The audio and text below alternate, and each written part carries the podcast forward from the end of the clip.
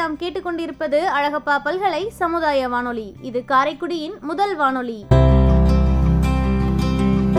அழகப்பா பல்கலை சமுதாய வானொலி தொண்ணூறு புள்ளி எட்டை கேட்டுக்கொண்டிருக்கின்றோம். இன்றைய சிறப்பு நிகழ்ச்சியாக நம் அழகப்பா பல்கலைக்கழக மருத்துவர் டாக்டர் ஆர் ஆனந்தி அவர்கள் டெங்கு பற்றிய விழிப்புணர்வு செய்திகளை பகிர்வதற்காக நம் அழகப்பா பல்கலை சமுதாய வானொலி தொண்ணூறு புள்ளி எட்டில் இணைகிறார்.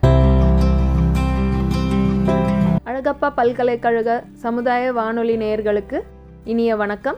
நான் டாக்டர் ஆனந்தி அழகப்பா பல்கலைக்கழக மருத்துவராக பணிபுரிகிறேன் இன்னைக்கு நம்ம டெங்கு காய்ச்சலோட அறிகுறிகள் பற்றியும் விழிப்புணர்வு பற்றி நம்ம பேச போகிறோம் ஸோ டெங்கு காய்ச்சலுங்கிறது ஒரு வைரஸ் கிருமி. ஏடிஸ் கொசுக்கள் மூலமாக வந்து மனிதர்களுக்கு பரவி நோய் உண்டாகிறது. ஸோ இந்த டெங்கு காய்ச்சல் வந்து ரெண்டாயிரத்தி பதினேழில் வந்து முத முதல்ல ரொம்ப நிறைய கேசஸ் வர ஆரம்பிச்சிது. தமிழ்நாட்டில் நிறையா துறையில் வந்துட்டு இதை பற்றி ஆராய்ச்சி செஞ்சு எதனால் வருது என்ன கொசுனால் வருது இப்படி நம்ம அதெல்லாம் தவிர்க்கலாம் அப்படிங்கிறதெல்லாம் வந்து பார்த்தாங்க. ரெண்டாயிரத்தி பதினேழில் மேக்ஸிமம் நிறைய கேசஸ் வந்து அந்த டைமில் தான் நமக்கு வந்து பாசிட்டிவ் ஆச்சு டெங்கு பாசிட்டிவ் ஆச்சு. கருப்பு நிறம் கொண்ட வெள்ளை கோடுகள் உள்ள ஒரு கொசுக்கள் மூலமாக தான் ஏடிஸ் கொசுன்னு நம்ம சொல்கிறோம் ஏடிஸ் இஜிப்டியை நம்ம சொல்கிறோம் ஸோ அது வந்து பகல் நேரத்தில் மட்டும்தான் கடிக்கும். இரவு நேரங்களில் வெளியில் வராது. உடல் அமைப்பு பார்த்திங்கன்னா வெள்ளை கருப்பு நிறம் அதாவது நம்ம வந்துட்டு வரிக்குதிரை கலரில் வந்துட்டு அது தோற்றம் இருக்கும். இது எதுலலாம் வந்துட்டு இருக்கும் அப்படின்னா உடைந்த பாத்திரங்களாக இருக்கட்டும் ஏதாச்சும் பாட்டிலாக இருக்கட்டும் இல்லை தேங்காய் சிரட்டை ஆட்டுக்கல் இதிலெல்லாம் வந்து இந்த பொருட்கள் எல்லாம் இருக்கிற தண்ணியில் தான் இது வந்து உற்பத்தி ஆகிறது.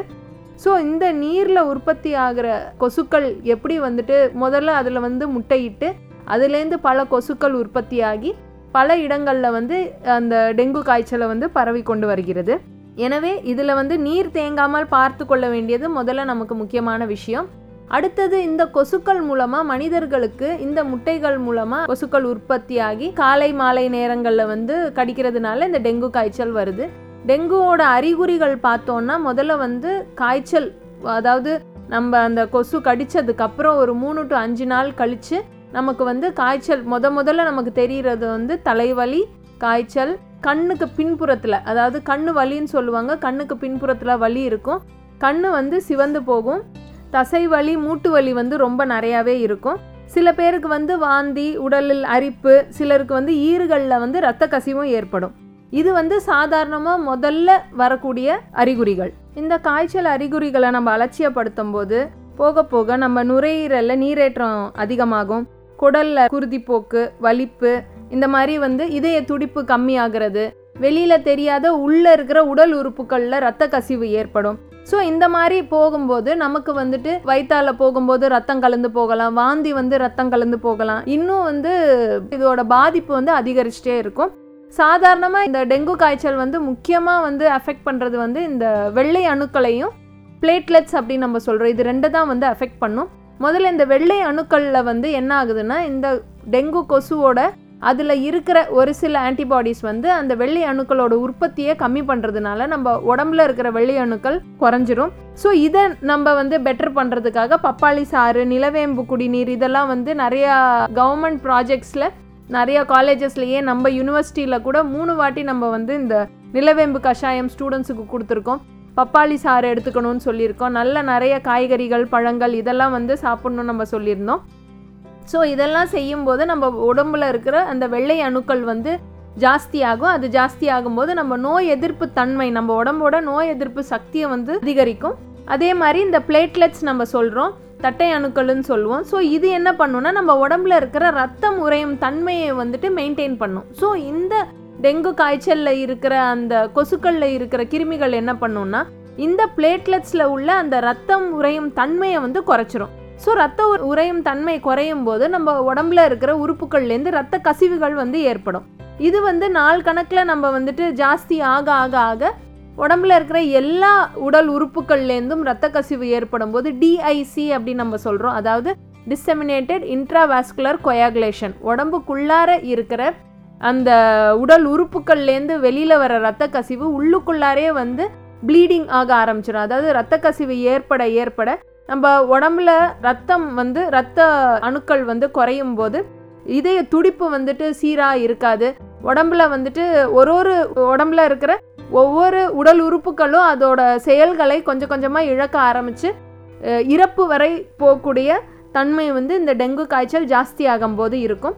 இதில் நம்ம முக்கியமாக பண்ண வேண்டியது ரெண்டே ரெண்டு விஷயம். ஒன்று வந்து நம்ம சுற்றுப்புறத்தை தூய்மையாக வச்சுக்கணும். எங்கேயுமே வந்து தண்ணி தேக்கம் அதாவது தேங்காய் சிரட்டையாக இருக்கட்டும் இல்லை டயர் ஏதாச்சும் இருக்கட்டும் வீட்டில் இருக்கிற வேஸ்ட் பொருட்கள் சுற்றிலும் இருக்கிற வேஸ்ட் பொருட்களில் நீர் தேங்காமல் நம்ம வந்துட்டு பார்த்துக்கணும் மழை நீர் தண்ணியிலையும் நம்ம குடிக்கிற தண்ணீர் அதாவது நல்ல தண்ணீரில் தான் வந்து இந்த டெங்கு கொசு வந்து உற்பத்தி ஆகும் கெட்ட நீரில் சாக்கடை நீர்லலாம் வந்து இந்த டெங்கு கொசு உற்பத்தி ஆகிறது கிடையாது. அதனால நம்ம பிடிச்சி வைக்கிற தண்ணீராக இருக்கட்டும் குடத்துல இருக்கிற தண்ணீராக இருக்கட்டும் டம்ளரில் வைக்கிற தண்ணீராக இருந்தாலும் மூடி வச்சே யூஸ் பண்ணுங்கள் ஓப்பனாக அதாவது திறந்து வைக்காதீங்க. அதே மாதிரி தண்ணீர் சேமிக்கும் தொட்டிகளை வந்து ஆறு நாட்களுக்கு ஒரு முறை அதுக்கான உரிய மருந்துகள் வச்சு சுத்தம் செய்ய வேண்டும். அதே மாதிரி வந்து மழை நீர் தேங்க வாய்ப்புள்ள பிளாஸ்டிக் பொருட்கள் பழைய டயர்கள் நீர் சேராதபடி வந்து நம்ம பார்த்து கொள்ள வேண்டும். சுற்றுப்புறத்தை தூய்மையாக வைக்கும்போது நம்ம வீட்டை சுற்றிலும் மட்டும் இல்லாமல் நம்ம தெருக்களில் இருக்கிற தண்ணீர் தேக்கமும் இல்லாதபடி பார்த்துக்கணும். சுகாதார ஊழியர்களை வச்சு க்ளீன் பண்ணிக்கலாம்.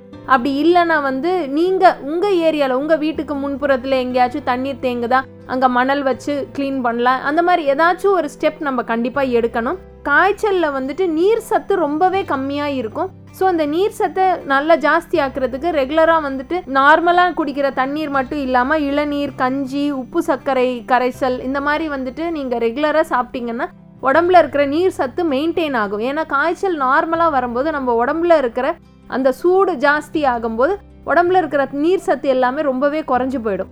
அந்த நேரத்தில் வந்து நீங்கள் நிறைய ஹைட்ரேஷன் நம்ம சொல்கிறோம் ஸோ அந்த ஹைட்ரேஷனுங்கிறது நம்ம உடம்புல இருக்கிற நீரை வந்துட்டு திரும்ப பழைய லெவலுக்கு கொண்டு வர்றதுக்கு இந்த மாதிரி ஆர்டிஃபிஷியலாக நம்ம வந்துட்டு ஓஆர்எஸ் பவுடர்னு டாக்டர்ஸ் வந்து கொடுப்பாங்க.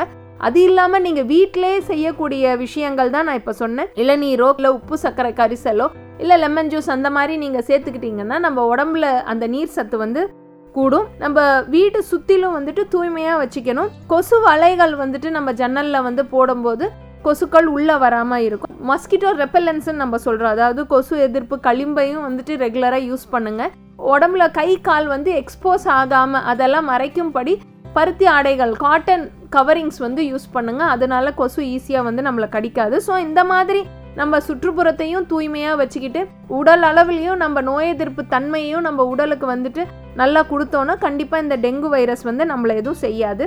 இதில் வந்து இன்னொரு முக்கியமான விஷயம் என்னென்னா பேசிக்காக வந்து முதல்ல காய்ச்சல்னு வர்றப்ப நீங்களே வீட்டில் ஓரளவு வந்து இந்த நிலவேம்பு கஷாயமாக இருக்கட்டும் இல்லை பப்பாளி இலை சாறாக இருக்கட்டும் இதெல்லாம் நீங்கள் கொஞ்சம் எடுத்துக்கலாம். பேசிக்காக நம்ம காய்ச்சலுக்கு வந்து பாரஸ்டமால் கொடுப்போம். செல்ஃப் மெடிகேஷன்ஸ் எதுக்குமே எடுக்காதீங்க. காய்ச்சல் வந்துச்சுன்னா இமீடியட்டாக பக்கத்தில் இருக்கிற ஆரம்ப சுகாதார நிலையமோ இல்லை ஏதாச்சும் ஒரு மருத்துவரையோ வந்து கண்டிப்பாக காண்டாக்ட் பண்ணுங்கள் ஸோ நீங்கள் காண்டாக்ட் பண்ணுறப்போ அவங்க பேசிக் ட்ரீட்மெண்ட் முக்கால்வாசி வந்து நம்ம ஹோம் ரெமெடிஸ் கொடுப்பாங்க. ப்ளஸ் டேப்லெட்ஸ் வந்து வீட்டிலே வச்சு நம்ம சாப்பிட்ற அளவுக்கு இருக்கும். அந்த நேரத்தில் இந்த உடம்புல இருக்கிற நீர் சத்து குறையாமல் பார்த்துக்கணும் அது மீறியும் உங்களுக்கு எதுவும் பிரச்சனைகள் ஜாஸ்தி ஆகுது இல்லை இருமல் ஜாஸ்தி ஆகுது. மூட்டு கை கால் வலி வந்து ஜாஸ்தி ஆகுது. ஈறுகளில் கசிவோ இல்லை ஏதாச்சும் ஒரு விதத்தில் வந்து ரத்தப்போக்கு ஏற்பட்டுச்சுன்னா உடனே வந்து பக்கத்தில் இருக்கிற மருத்துவரை வந்து அணுகணும். தானாகவே வந்து நீங்களாவே ட்ரீட் பண்ணிக்கிற அந்த ஹேபிட் வந்து இருக்கக்கூடாது. அதே மாதிரி நம்ம சாப்பிட்ற சாப்பாட்டில் வந்து நல்ல சத்துள்ள சாப்பாடு காய்கறிகள் பழங்கள் வந்து நல்ல சத்துள்ள பழங்கள் வந்து எடுத்துக்கணும். ரெகுலராக வந்துட்டு ஒரு நாளைக்கு மினிமம் ஒரு காய் ஒரு பழம் வந்து எடுக்கணும். எப்படி எந்த நேரத்தில் வேணால் எடுத்துக்கலாம். ஆனால் ஒரு நாளைக்கு மினிமம் ஒரு காய் ஒரு பழம் வந்து கண்டிப்பாக எடுங்க. இந்த நிலவேம்பு கஷாயம் வந்துட்டு கண்டிப்பாக வீட்டில் எல்லாரும் எடுத்துக்கலாம். குடிநீர் வீட்டிலே வந்து நீங்கள் செஞ்சு வந்து குடிச்சிக்கலாம். ஸோ இதனால நம்ம உடம்புல இருக்கிற ரத்த அணுக்களும் கூடும். அதே மாதிரி அந்த ரத்த கசிவும் தன்மையும் வந்துட்டு கண்டிப்பாக வந்துட்டு மெயின்டைன் ஆகும். ஸோ டெங்கு பற்றி ஒரு ஐடியா நான் கொடுத்துருக்கேன். இதை வச்சு நம்ம வந்து கண்டிப்பாக டெங்கு காய்ச்சல் வந்து யாருக்கும் வராமல் தவிர்க்கணும். சுற்றுப்புறத்தை வந்து தூய்மையாக வச்சுக்கோங்க. உடல் ஆரோக்கியத்துக்கு வந்து இம்பார்ட்டன்ஸ் கொடுங்க. கண்டிப்பாக வந்து நீர் சத்து நிறைய எடுத்துக்கோங்க. சுற்றுப்புறத்தையும் தூய்மையாக வச்சுக்கணும். நம்ம உடலையும் வந்து தூய்மையாக வச்சுக்கணும். ரொம்ப நன்றி. நாம் இணைந்திருப்பது அழகப்பா பல்கலை சமுதாய வானொலி. இது காரைக்குடியின் முதல் வானொலி. டெங்கு பற்றிய விழிப்புணர்வு செய்திகளை பகிர்ந்த நம் அழகப்பா பல்கலைக்கழக மருத்துவர் டாக்டர் ஆர். ஆனந்தி அவர்களுக்கு நம் அழகப்பா பல்கலை சமுதாய வானொலி தொண்ணூறு புள்ளி எட்டின் நன்றிகள்.